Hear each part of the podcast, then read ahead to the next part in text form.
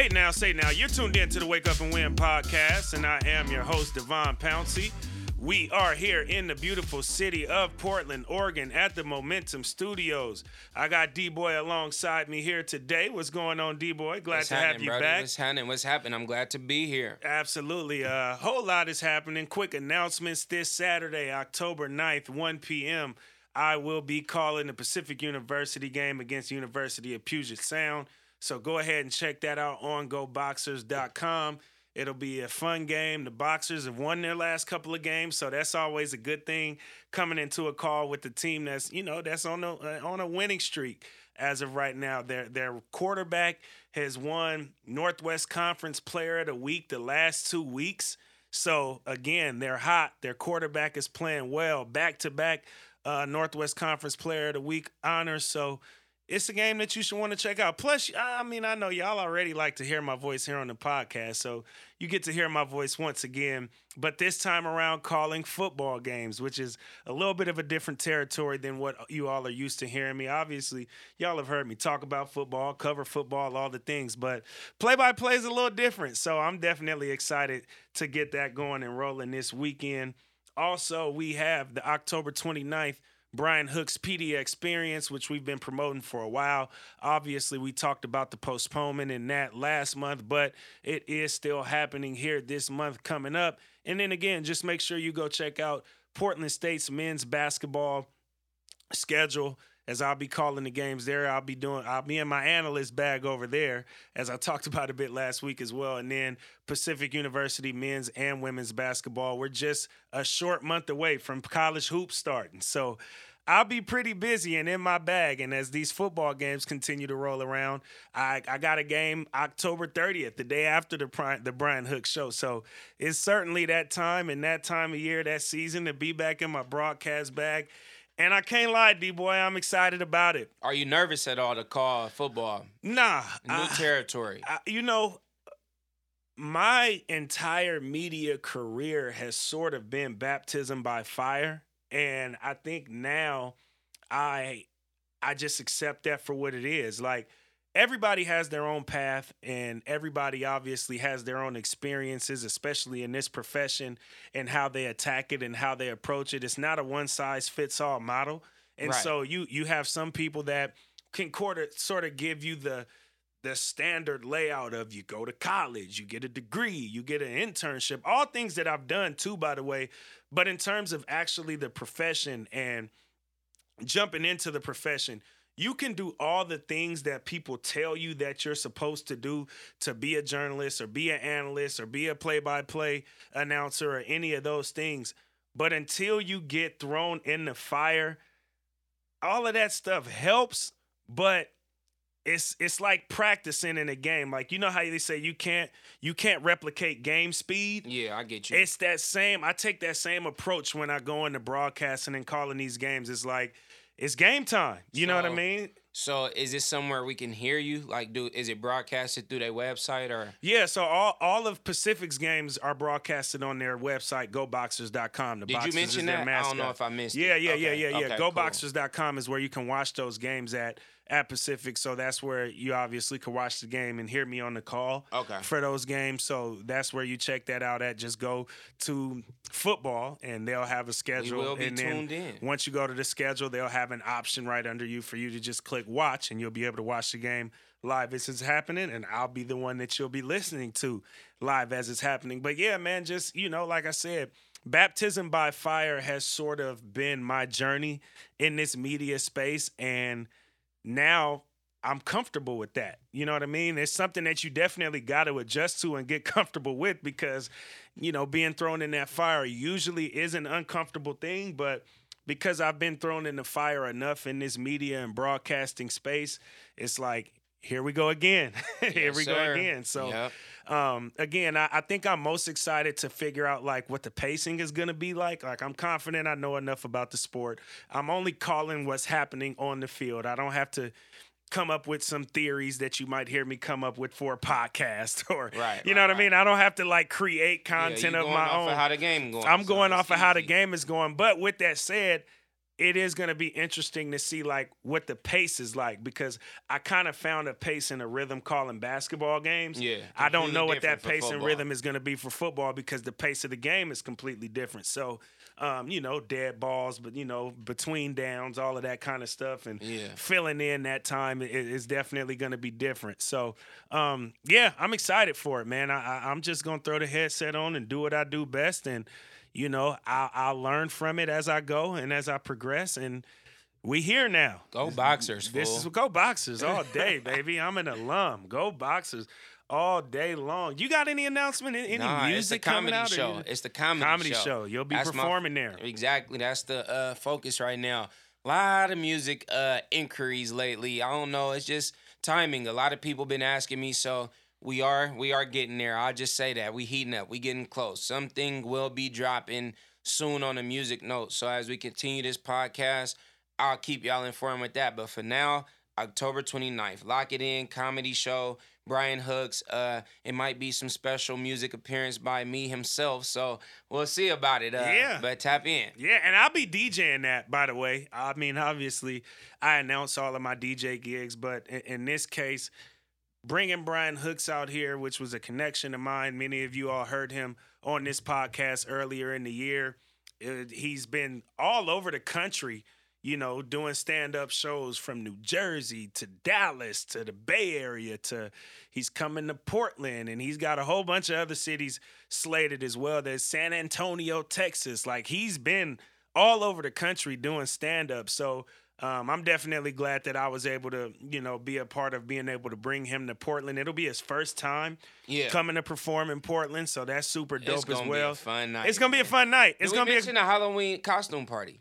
Yeah. We're gonna have a yeah yeah yeah yeah. yeah. If you if you $100. if you if you come best Maybe dressed, I might come as Jam Master Jay. Damn it, oh, you know what I mean? I'm gonna be Oh, Here he DJing. goes. Here he goes. Here he goes. I, I I might have to show up as Jam too. Master Jay. I might come with something too. I might come with something. I've been thinking about it, man. I, I went to the Adidas employee store a couple days Yeah, ago, and I kind of looked for some sweatsuits Yeah. to give me the Jam Master gonna- J we gonna make it vibe. I, I'm gonna have to go back up there and, and really piece it together and put it together. But I thought about that, or should I be DJ Jazzy Jeff? Ooh. Because I'm gonna be ooh, DJing. Ooh. We're gonna talk about it. All right, We gonna right, talk we'll figure it out. We'll figure it out. We'll figure it out. We'll figure it out. Cause I yeah, I gotta figure out who I'm gonna be for Halloween this year, and that's gonna that's gonna be my Halloween turn up. Cause again, the next morning. I gotta call a football game, so I gotta make sure that you know I don't go overboard the night before. The next morning, because the next morning I gotta throw the headset right back on and call a game again. I might be throwing my headphones on and getting on a plane to Vegas. Uh oh. Yeah. Uh oh. Yeah. Sin City, baby. Sin City, Sin- and, and you. you know what? We just got we just got back from Vegas, yes, right? we did. I want to ask you this before this will just be us today. We're just rapid fire. Yeah, I mean, yeah, we're sure. you know we got. I came in a little bit late, and I'll talk about the reason why I came in a little bit late to record here because I do think it's relevant to this podcast for sure. But we just went to Las Vegas, right? We went to celebrate our pops. He turned sixty years old. Happy birthday Happy to pops! birthday, man. But we went to Drai's nightclub. Yes, we did. We go to Drai's nightclub, Yes, and did. we had a really good it time. was Like fun. it was a good vibe. my question to you is this Is getting a table overrated now? Because we were in general admission and it felt like GA was a whole lot more fun than having a table in there. And obviously, Drai's is a, is a pretty renowned club, especially a hip hop club. It's Vegas. It's a Vegas nightclub. but It is one of the more popular ones. But I know that getting a table has its perks, obviously, but I'm just talking about organic fun, not trying to stunt, not trying to flex, just being able to walk in, walk around, dance with random people, you know what I Mhm. mean? And, Yeah. and not in a sexual or flirtatious way, but just everybody, Yeah, having fun on that, the that Vegas. you know what I mean? dance. It's no you yeah. you you might as well be dancing. You Yeah. standing in the middle of everybody. You know what I mean? Um, What are your thoughts on that? for one, I think a big part of tables was uh people coming together, different groups. It's not like tables were never a family type of thing for the most part. It's you meeting up with your boys, your girls, whatever, and getting a table. People not necessarily moving like that in large groups right now for COVID. So that's one thing that came to my mind. It's like you might be with three, four, five people at most. You're not being with eight to ten to twelve people, really having it cracking like. Yeah, there's used to, concerns. You know what I mean? It's concerns. Legitimate Nu- concerns. Number two, I've been in Drai's with a table while Future was performing in there, and it's still, even though we had a great time, it's still nothing like how that environment or that vibe was. So, I mean, in, in regards to that, no, it's not worth it because the setting still wasn't even comparable to Yeah, to pre pre pandemic to pre-pandemic Drai's tables and just the, the setting in general.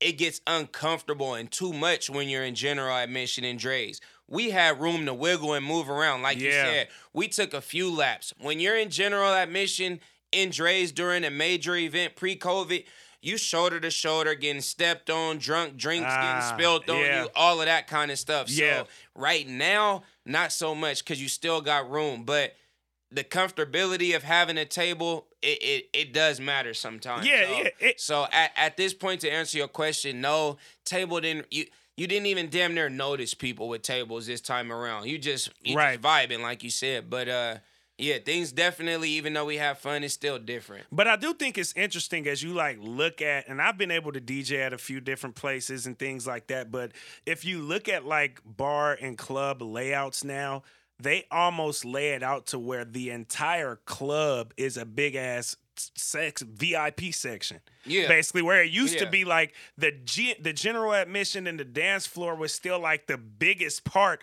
of the club, and then maybe like surrounding that, you have these booths and these tables set up for Right, people to right. be able to kind of have their own VIP type of an atmosphere. Where now it feels like at these clubs it's a table everywhere. Like the way they're restructuring things, obviously monetarily, there's an aspect to it. You want people spend more money buying bottles than they do just Right. going to the bar. So I get it from that standpoint, but at the same time, does that diminish the fact that now the club is just a big ass section and the energy and the vibe is completely different because you really don't have a dance floor anymore where you just kind of can have fun with random people, meeting random people Yeah. and just having a good time and not having to worry about again trying to flex and pay Yeah, X sure. amount of thousands of dollars For or sure. hundreds of dollars to have a table. It's just different. I don't Again, know. It's like just I something said, I thought right about after that space. experience. You got space, so Right. I, I think that's a big part of it. Comfortable and being kind of separate. Now, like you said, with the layout and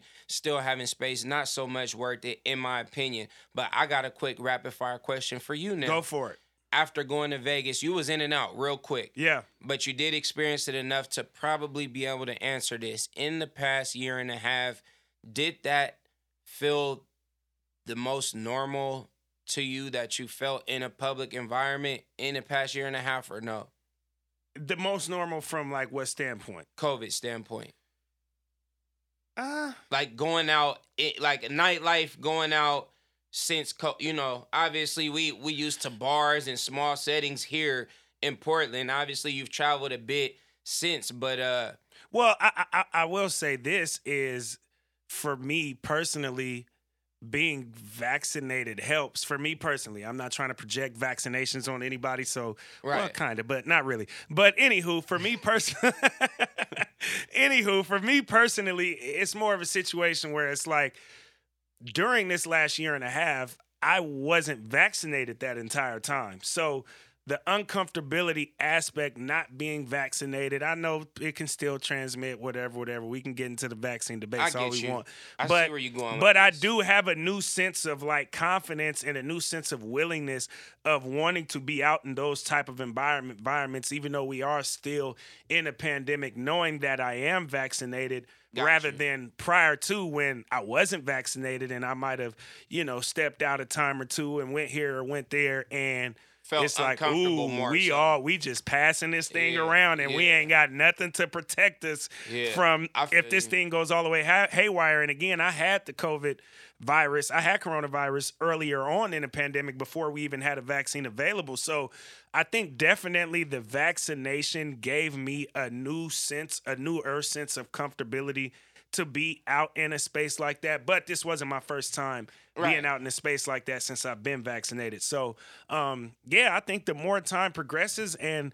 the longer things go, where you know I haven't felt sick since I've been vaccinated, I've felt a okay. Everything has been good in that regard since then. I do think my cont- my my confidence continues to like increase Gotcha. in that regard in terms of me willing to me being willing and comfortable to be around more people in different settings like that. So I hear you. Definitely Um, was the most normalcy I felt since this whole pandemic started. So just figured I'd pass the Yeah, no, along. no, for sure. No, but it, it was a good time. Like I said, though, the general admission aspect was super fun. Because I will say, I don't remember the last time that I've been to a nightclub without getting a table. Yeah, and yeah. that's what made me ask the initial question anyway. Was like, yo, I, Yeah, you used to, yeah, you know. I, I kind of got some bougie friends, and we usually get a table when we go to the nightclub. But this time, we were just out and about and was On like, hey, for I- real. look, I didn't even get dressed to go we to the thought club. we was going to a hookah lounge. And Yeah. at Drai's, Caddy. I After hours in hella shit. I wasn't even in what I would consider club attire in Mhm. Las Vegas. And I didn't Mhm. even attempt to because, again, the trip was so short. And I'm like, you know what? I mean, I, I, I'm presentable, but I'm not. Yeah, I'm not dressed. I'm not up, dressed yeah. up like Vegas nightclub dressed up, especially in comparison to many of my prior experiences having gone to Vegas and being dressed up to go to a nightclub. But it was just a good vibe. It was chill. It was good. Drai's was dope. The DJ was dope. Who was it? Frandelay Bay. Fran's in his, his name, but they call him Frandelay Bay because he DJs often at Mandalay Bay. But yeah, no, it, it was a good vibe, man. It was a good time. Um, so yeah, I, I, I had fun. I had fun. Again, happy birthday to Pops, big sixty. That's that's a milestone birthday. That's a milestone. He enjoyed birthday. himself. Let's say that. Absolutely, yeah. He had a good time. He, had a good definitely had a good. How was your betting? How was your Oh, betting? great. I was six for seven. I got six different tickets. Uh, I didn't do no table games, which is rare for me. As you know, I shoot dice, I play roulette. Didn't do that. Didn't feel it. Um, but I knew that Sunday was coming, and I wanted to bet on football. So I woke up. Went, I, I actually woke up, got a blank piece of paper, and studied. I studied lines. I read up on a few websites, and then I wrote down what I felt like I was gonna go with. Then I went downstairs to the sports book at the Westgate, and the line was wrapped around the whole thing, bruh, damn near to the casino. Never seen it like that ever in my life, even pre-COVID. So the wait was about 45 minutes. Barely got my bets in, but I got seven tickets. First, six tickets, everything got action. I'm I'm watching the games, I'm studying, boom, boom. I see that I got a chance to hit on a lot of tickets. Then things continue to go my way. The one ticket that I lost, I did a two-way parlay with the same game. I bet that Tom Brady and the uh the Buccaneers will, will win the first half and that the overall game would go uh no, I bet the spread that they'll beat the spread six and a half in the overall game and that it'll be under whatever the over under was. I hit the under, but as we know, they didn't win by six and a half. So it took till the last game uh, of the night for me to lose a bet. So that was pretty good. Right? Yeah. Yeah, that was a good thing. Yeah. So it basically paid for the trip and you know, was, Hey, was made the game. can't be mad you at can't that. be mad at that, especially Sports betting, paying for a trip to Vegas. Yeah. How about it? Speaking Wake up that, and I win, was just talking to Zeb in there while we was waiting on you, and I I got the Seahawks tonight on a hot on a hot take between seven and twelve points. What you got? The Rams or the Seahawks? I got the Rams. They are the projected uh, Favorites, I'm sure. and, and by on, by two and a half. The line started at one. Where they playing at? They are in Seattle. In Seattle. They playing in Seattle. in Seattle. They playing in Hostile Se- environment. Yeah, they playing in Seattle, and um, they got the line at two and a half right now. And the public got seventy five percent bets on the Rams, twenty five percent bets on the Seahawks. So I'm betting on the dogs today. All right, all right, yeah. I, I think I, I think I'm gonna go with the Rams to win. I think they're just playing a little bit too good. I think the Seahawks got some stuff to figure out up front, Right. playing against that dynamite Rams defense we as talked well. about that too. Yeah, I, I, just don't know. I mean, they hopefully the twelfth man can really execute and be a twelfth man Facts. to give the Seahawks a little bit of a, of a boost being at home. And then obviously you can never count Russell Wilson out. We've seen him step up in big time games, and indeed this is going to be a big time game. NFC West matchup. Um, you know, two teams that probably will be seeing in the postseason. Um, I don't got much faith in Matthew Stafford. I do. I I knew do. you would say that. That's why I I, said it. I think the Lions were just trash. Yeah. Like like he think played he's an for elite quarterback? When is the last time the an Lions have elite been quarterback? good? I don't think he's an elite quarterback. I mean, but I LA think he's an a elite very good. place. They, I think they want an elite quarterback. I think he's a very good quarterback. I think with a as, with as good of a defense as they have, Yeah, he's a good work. enough quarter a quarterback to win a Super Bowl with, You think he's based an on his talent. You think he's a true upgrade from Goff? Yes, I do. I agree. Yes, I do. All right, Because I all think right. he made more out of his situation with a terrible yeah. franchise in the Detroit Lions. And now that he is with the Rams and they do got a pretty stacked squad over He there. He can put up some boo numbers. He can put up crazy numbers, and now him. and Yeah. now he's got a defense that can support him. He's he's got a good wide receiver core. Like, yeah, I think Stafford is talented enough to go win a Super Bowl with this Oh, Rams team. Shit. Okay. We With didn't. this We Rams wasn't. team. I didn't mean to send him that far, y'all. Sorry, listeners.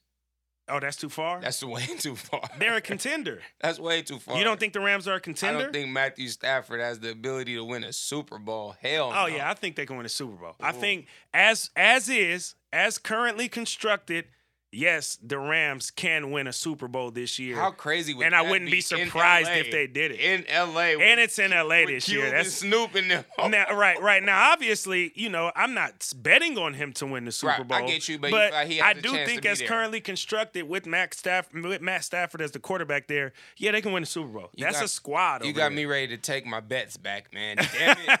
that's, a, that's a squad over there in LA. They definitely got a dynamite squad in LA. Speaking of the NFL, though, have you heard this new news about Marshawn Lynch? NFL PA.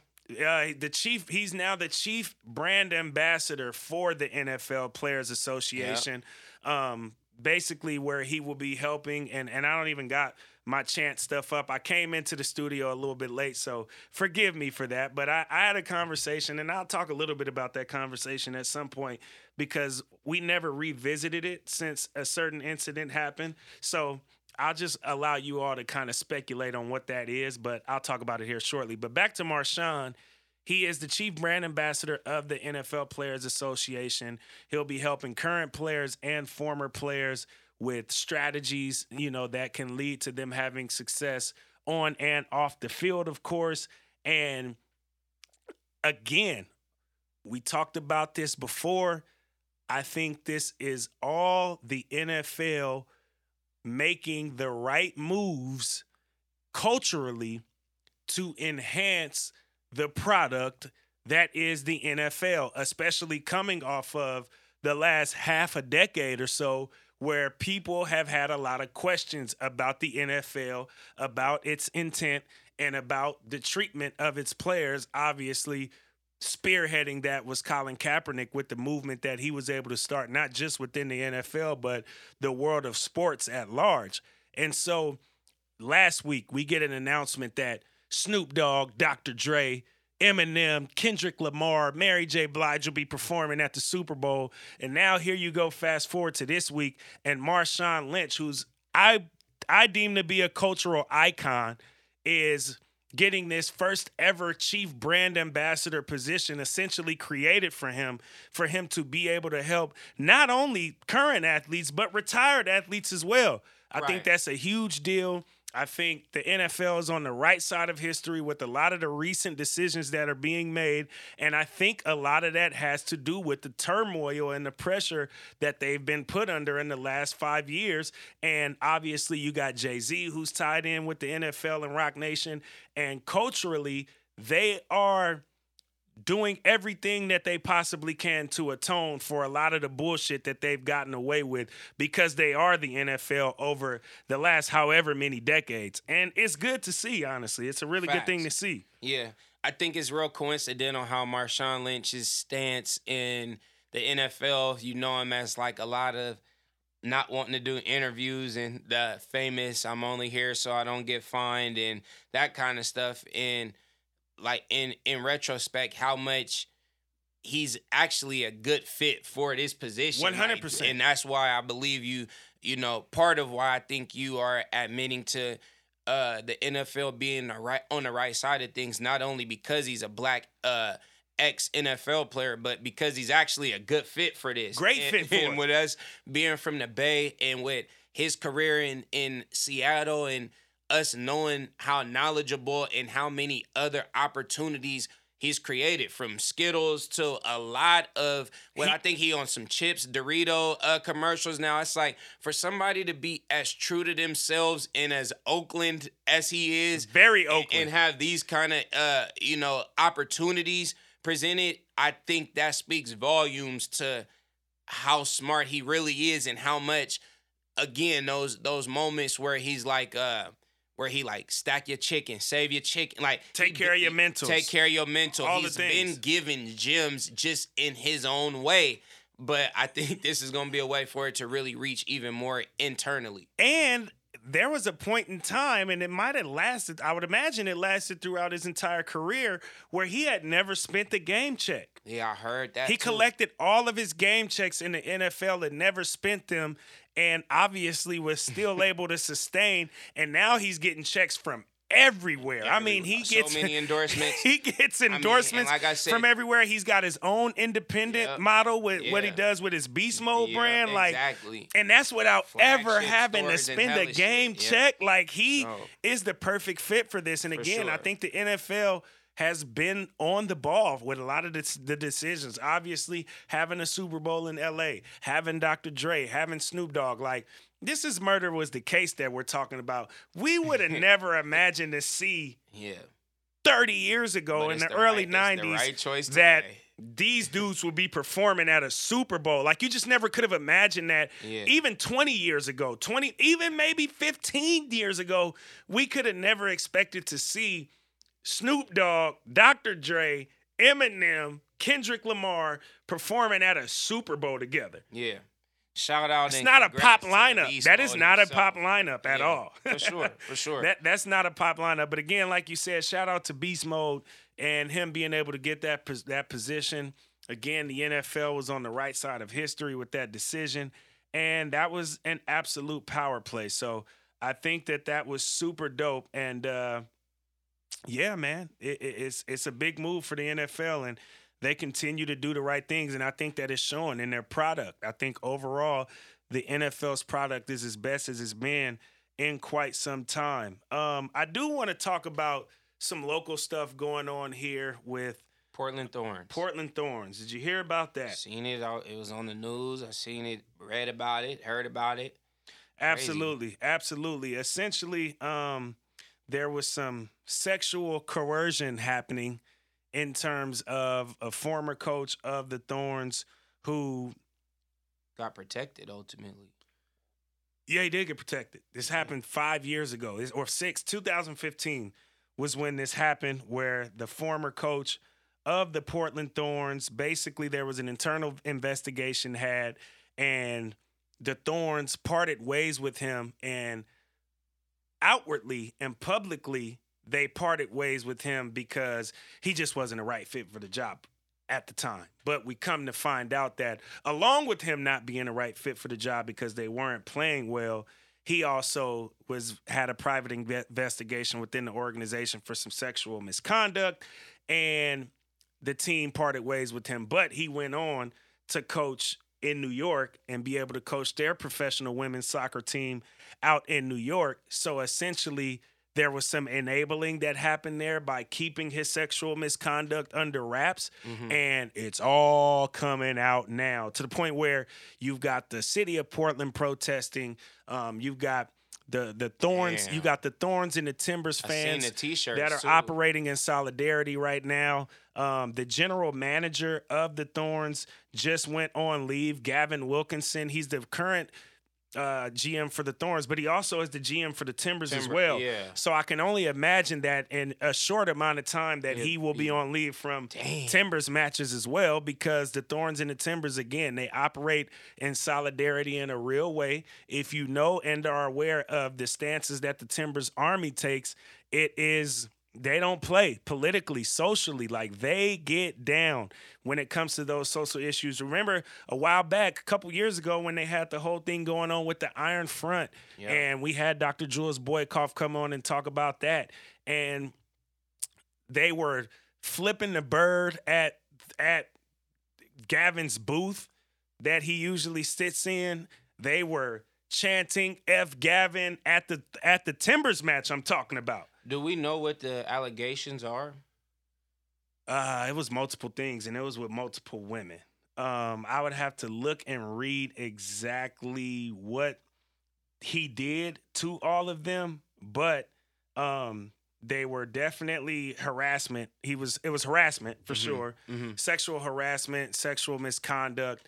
Um, but again, and a question that I had internally before I even kind of got into all of this was, how, how did the Thorns handle this situation, and did they handle it in the right way? And legally, I think you can say that they can, that they did somewhat handle it in the right way, especially being that we don't know if the women who were victims of this harassment and, of this sexual misconduct wanted this to really go public like that anyway. But I think where they messed up was ethically because ethically, this coach should have never got another job again. He shouldn't have Yeah, been able sure, to go. for sure. That's where the problem was. Like now he Merritt probably gonna be out Paulson, of his job wherever he's at. Now, like. Merritt Paulson, you could have tipped off the New York squad and let them know, like, yo, don't hire this dude. He's got some faulty stuff going on behind the scenes. Now, maybe that would have hindered being able to keep the privacy of the victims at the time who may not have wanted these stories to go super public. They are uh, they are okay with the stories being public now. There's been a 6-year time gap since all of this happened, but I do believe even if the Timbers handled everything lawfully the way things were supposed to be by the book lawfully, it's hard for me to believe that Merritt Paulson could not have made sure that this guy never got a coaching job again in the Yeah. National Women's Yeah, Soccer definitely League. downplayed and, it. and that's They where yeah, and that's where the enabling comes in in that regard because there's just no way that that should have happened and it's very unfortunate that that did happen and again you know i remember back when etan thomas was on this podcast last year and it was back when he was criticizing Shaq. And obviously, the two incidents are unrelated, but this is just more so speaking to law and ethics once again. And when Shaq was on the podcast, uh, where Shaq went out and basically he didn't I don't want to say he supported the cops that murdered Breonna Taylor, but lawfully he felt like they shouldn't have been charged because they did certain things right by the law.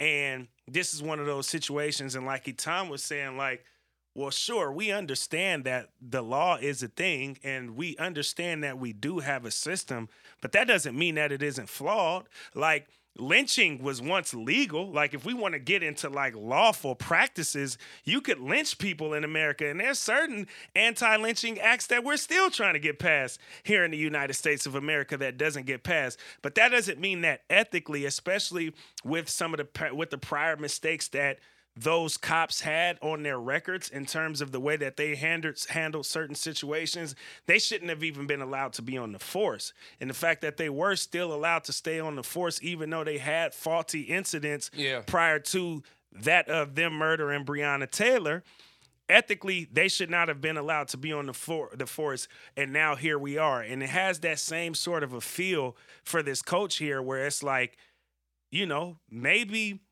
the organization and the coach handled things the way folks wanted it to be handled at the time, the way, like I said, the victims may have wanted things to be handled lawfully. They probably went through the private investigation the, the correct way, and they eventually did part ways with that coach during all of that. But that doesn't mean ethically that he should be able to have another job in this same exact league where he can do this same exact thing all over again out there. So it's just really unfortunate, and I, I definitely stand in solidarity with with the Thorns, obviously the victims first and foremost, with Thorn supporters, with many Timber supporters as well, because again, the interconnection between those two organizations, like Gavin is not just the GM for the Timbers, but he is also the GM for the Thorns as well. So there's so many interconnections, and Paul Riley is the coach's name, who was, you know, um, who was Yeah, allegedly we ain't protecting his ass. we ain't protecting What's him at all. name? Paul Riley. All right, thank you.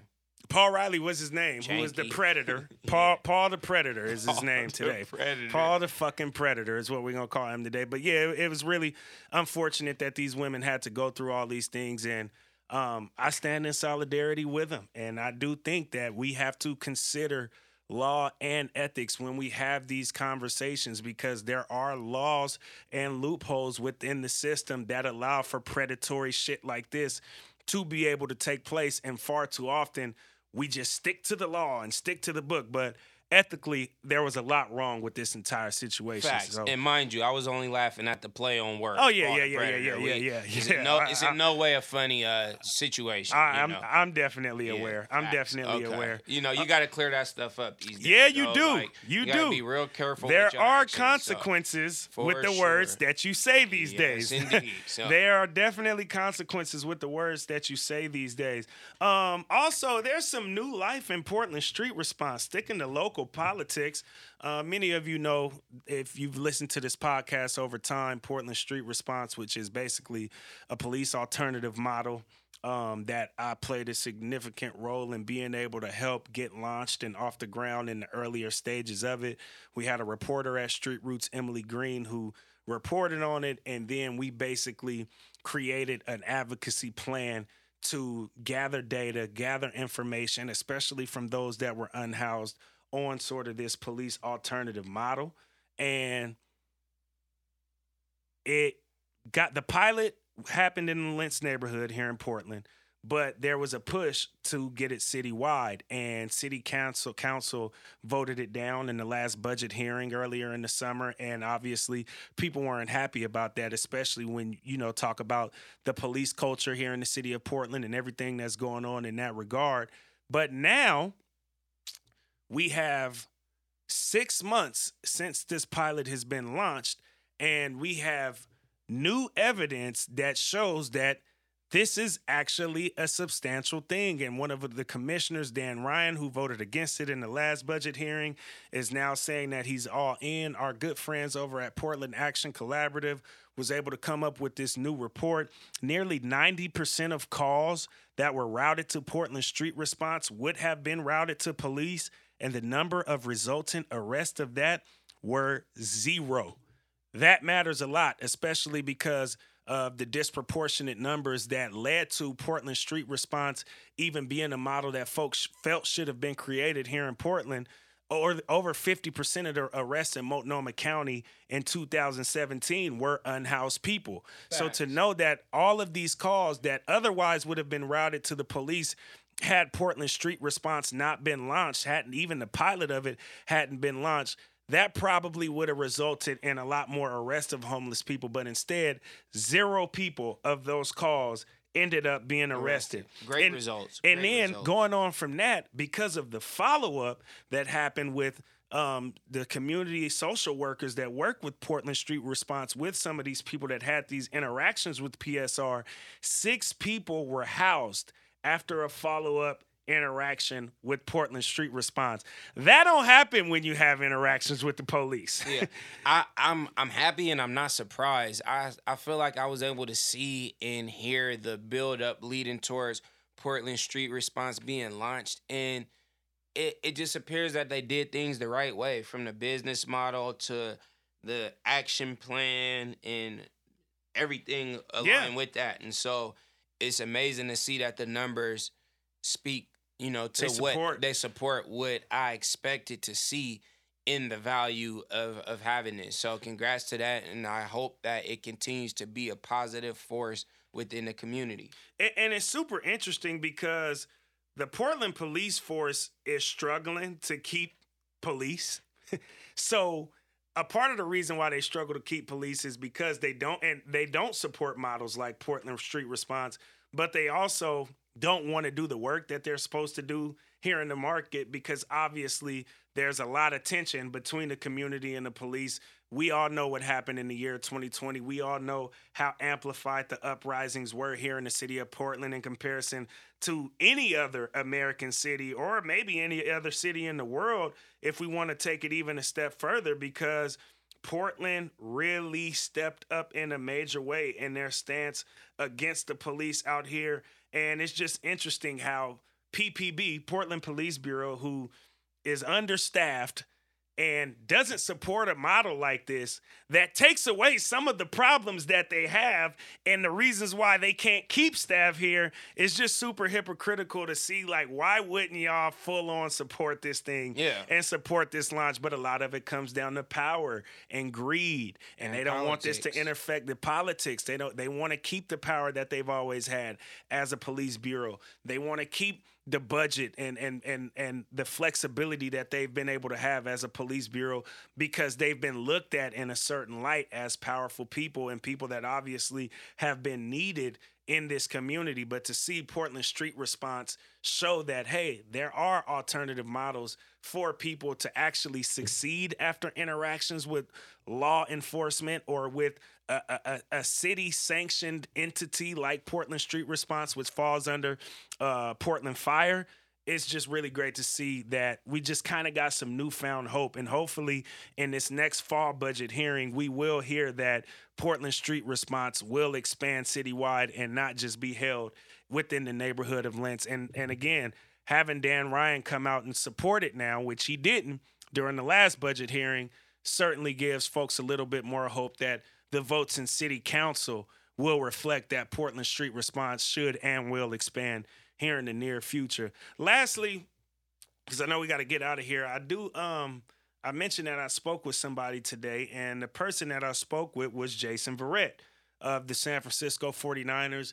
Many of you remember him from the phenomenal interview that we had with Jason Verrett earlier this year after last NFL season, where he was a comeback player of the year finalist. He's overcome a whole bunch of injuries and things of that sort. And this year, things were looking promising. He was the cornerback one, he was the CB one for the Niners.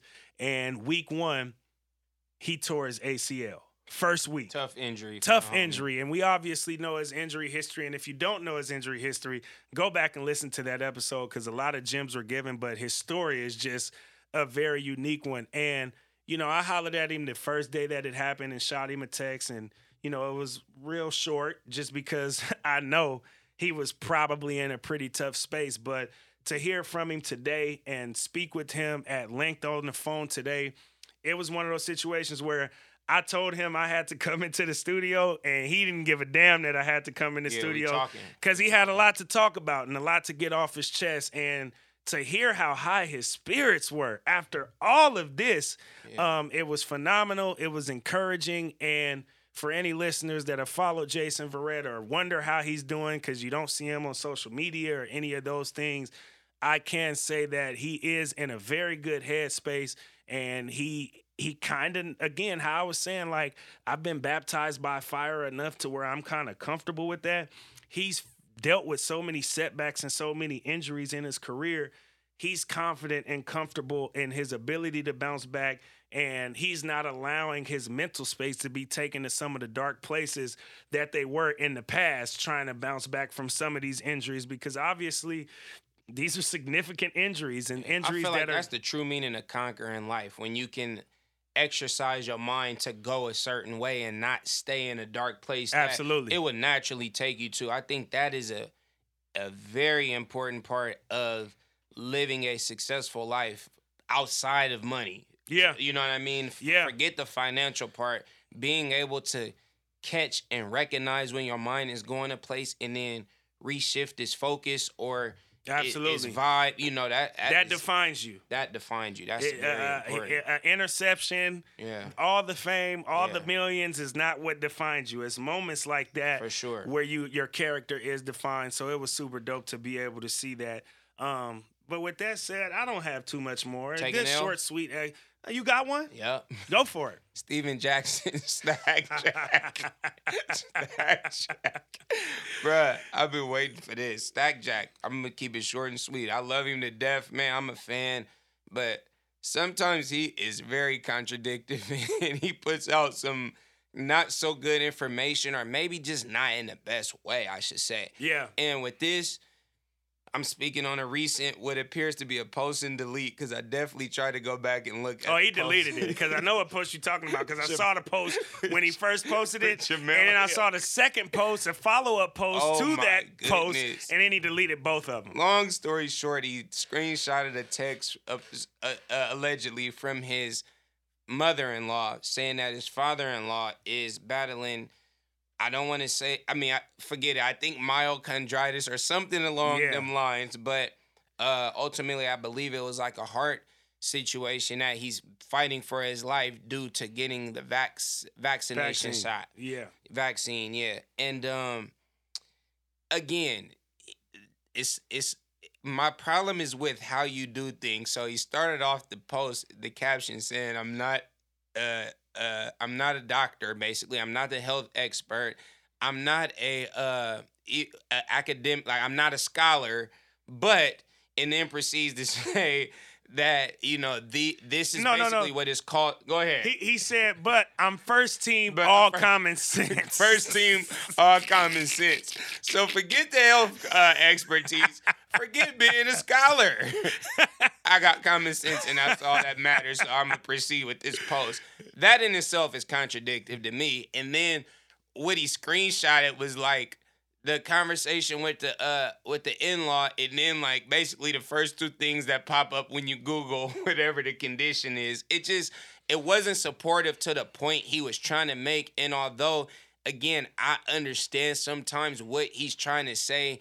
He he stirs the pot and he Yeah. tags women and with Jemele. Like it's it's a lot of like I said, like undercover. Like I don't think for So- him to, for me to credit how it really is, that's a lot of foo-foo-ness to me. Yeah. if you So understand. so what ha- what happened prior to that? What happened prior to that? So you know why he tagged Jemele Hill. Right. He posted a video in support of Kyrie. Him and Kyrie Irving are really close. Right. We obviously know what's going on with Kyrie Irving and him not taking the vaccine and all the conversations that is stirring up. And by the way, Andrew Wiggins did indeed have his come to Jesus moment that I Yeah. mentioned on last got- week's yes, he- episode. yes, he did. And he got vaccinated because he ticket. wasn't missing out on that money. But But, Kyrie Kyrie's still holding out. Yeah, Kyrie is still holding out. game. We don't know. But with that said, Kyrie and Steven Jackson are very close.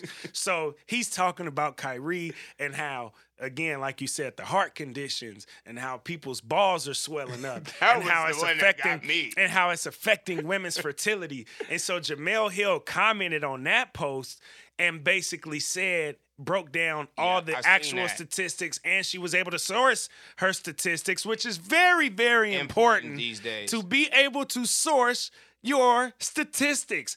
I don't know how we got away from that or why we got away from that. You because can just post a screenshot of the first two things on Google. And then the the fir- Mayo Clinic. Mayo Clinic. he screenshots a text message from his mother-in-law who's who's attributing her husband having this heart condition to the vaccine, but she wasn't able to cite no connection to Mind you, that. she said That's her belief, though. Tell Jemele Hill this. yeah, she's telling him to tell Jemele Hill what's happening to her husband, and any you anybody can send that text and say that. That doesn't Yeah. mean that that's the actual connection. Did the doctor tell you this, or are you just saying this because coincidentally, timing or the the- timing yeah, of it, sure. it just happened around that way? For sure. And now you got um. Then, like you said, he's just screenshotting stuff and posting stuff where Jemele really was giving him like websites, Yeah. red cost webs websites, statistics, sources, the whole nine yards. And I, I've seen a lot of that happen over Yeah. these last five years or so where you got your friends who are trying to convince you of certain things and they send you like a YouTube video of somebody like giving you some kind of conspiracy and it's like, yo, but where are they getting this information from? Bruh. And it's on YouTube, YouTube University. Like, nah, that I'm- ain't and rolling. I ain't gonna lie. I'm a bona fide real one. I'm first team common sense as well. And he might not give a damn, but he do too much more of this kind of characteristic shit. He'll lose me, and he lost some people. He's lost co- people he's lost people. over time. It- it's just that kind of stuff is the is Jewish comments that he made a while back, yeah, the anti-Semitic comments that he made a while back. And listen, I, I want to support him as well. And Right. I and to be fair, I know people like Stack. That's why I from my said own I neighborhood.